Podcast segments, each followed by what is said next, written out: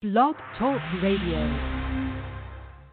Welcome to Hudson Mohawk Magazine. I'm Cynthia Pooler, and my guest is John McDonald, Assemblyman John McDonald. And the Assemblyman here is is here to talk about the New York State budget. Well, Assemblyman McDonald, we're showing a deficit. Um, how do you th- and the state law states it has to be closed. It has to be um, what's the word? It has to be balanced, right? It has to be balanced. Yeah, balanced. That's the and, and Thank you. sustainable. Um, we- you know, we don't have that luxury that the federal government has. We don't have that printing press that that the federal government has, and therefore, we're supposed to put forth a balanced budget. Um, the reality is, if you don't have one, eventually it's going to come back to haunt you. And we're having those haunts right now. You know, we we are looking at, depending on who you listen and talk to, a, a deficit between eight to fifteen billion would it be dollars. Um, as you know, the governor put out a budget proposal the other day, and it's like a tale of two states, right? There's one if the federal government does X, and there's one if the federal government does Y. And uh, the X is not good at all. It's it's very low. So that's that's a challenge. So, how do you think the budget will be closed? So this is going to be very interesting. You know, there's, as you know, Cynthia, you've been a long time follower and reporter of what goes on down there. But this is going to be very interesting because we will probably quickly agree on what revenues we think we have to work with, but we're really hoping for a Hail Mary from the federal government.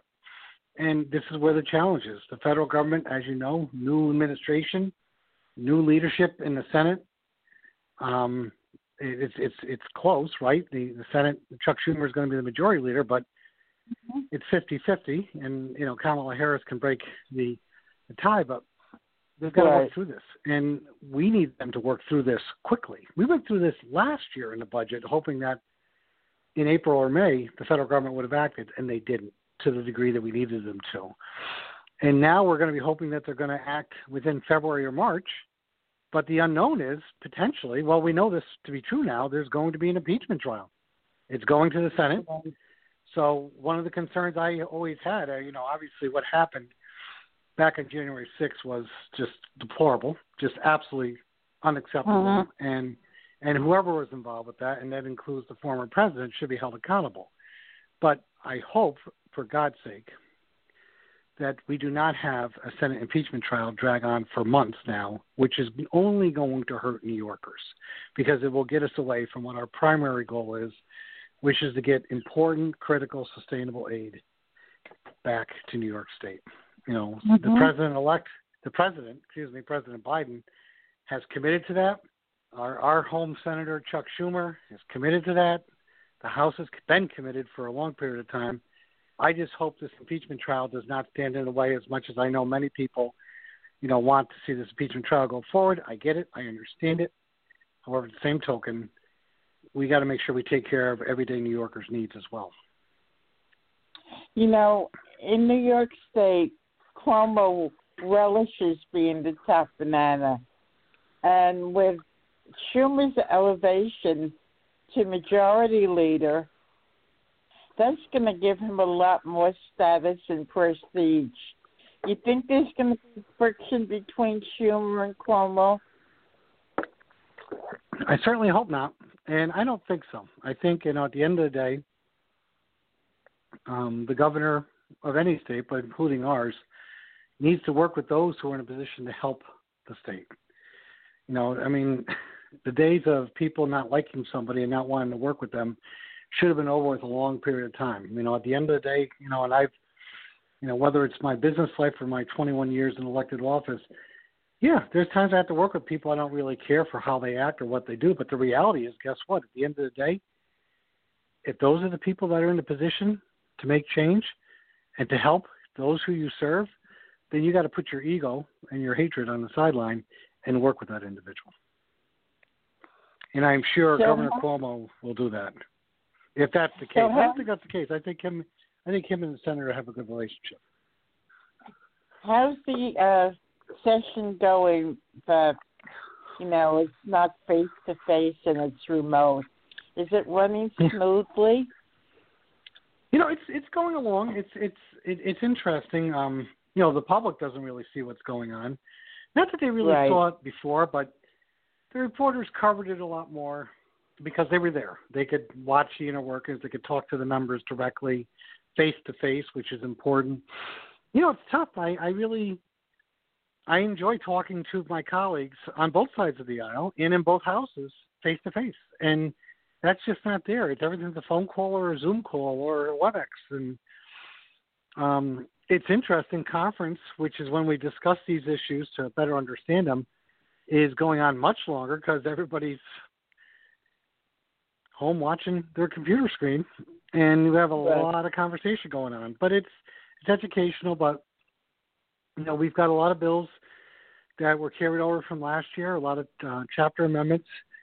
They're starting to move along. You'll start to see the calendar start. It's getting it's starting to grow, and you'll see many many bills start to move. And the budget hearings start next week, or yeah, they start next week. So that in itself will be um, interesting because there are many ent- entities that are truly impacted by COVID, and and there's many many uh, impacted by the uh, the economy, and we're going to see here what their concerns are, and we're going to try to figure out how we're going to help them, with or without the resources that we have. You mentioned uh, a good word, and that's Zoom. Zoom uh, brings to mind for me the digital divide. How how is the New York State Legislature handling the digital digital divide? Well, you know, it's interesting. If you talk to the folks in the North Country, they've been talking about broadband for years. But you know, the reality is, it's more than just the Adirondacks and the rural areas. It's also the urban areas as well. And you know, being all these students trying to learn from home and not being able to have reliable um, internet access has been a very critical issue. So, like anything else, as much as COVID has had its problems and caused problems, it's also created opportunities and made us refocus some of our energy. And you'll see a greater enhanced focus on on broadband. That's for sure. Great. Um, I remember a few years ago, municipal internet was discussed in the city of Albany. How do you feel about municipal internet? You know, I mean, as you know, there are some some some places in the country, Chattanooga, Tennessee, comes to mind, that have been very successful with. There's other cities like Philadelphia, not so successful with it. It's been a while since I've looked at it. Um, on the other hand, I think we're all starting to get around the idea that broadband is a critical infrastructure, just like water and sewer. So Mm-hmm. therefore, if you're going to have that conversation about making sure everybody has a, a equal access, net neutrality as we call it, we have to make sure that it, it actually operates as if it's under some kind of control, whether it's municipal control, whether it's greater control to the PSC. Um, that's the question that needs to be decided. So I think it's going to take some time. Um, obviously, a good step forward is what's proposed in the budget that we will consider, which is to make sure that those individuals of lower income means and households have access to the same quality internet at, at you know a minimal fee of fifteen dollars a month, which is much Mm. more affordable than what currently exists. So, what's in store for next week that should, people should be aware of? I think um, you know we're going to start to see more legislation move. The budget hearings kick off. That's Mhm. that's exciting. They kick off on Tuesday, I believe, with higher ed. And um, I think the other thing is you're going to see some effort to help do some more small business assistance, uh, particularly when it comes to um, tenants and their challenges. We've talked a lot, and I, as you know, with Cynthia, I've supported um, protecting tenants from being evicted from their residential households. But now there's Mhm. this conversation appropriately about small businesses and protecting them from being evicted by their commercial landlords during this difficult time. It's a difficult time for all landlords, whether it's commercial or residential. Just as importantly, it's critical for those tenants as well. And we've got to find some common sense approaches to help everyone be sustainable because the reality is a landlord with an empty building is not going to be able to pay the bills, and a tenant John? who has been impacted can't work either. John, our time is up. Thank you. You have been My listening pleasure. to Assemblyman John McDonald. I'm Cynthia Pooler, and this is the Mohawk Hudson Magazine. Thank you. Have a great day, everybody. Thanks, Cynthia.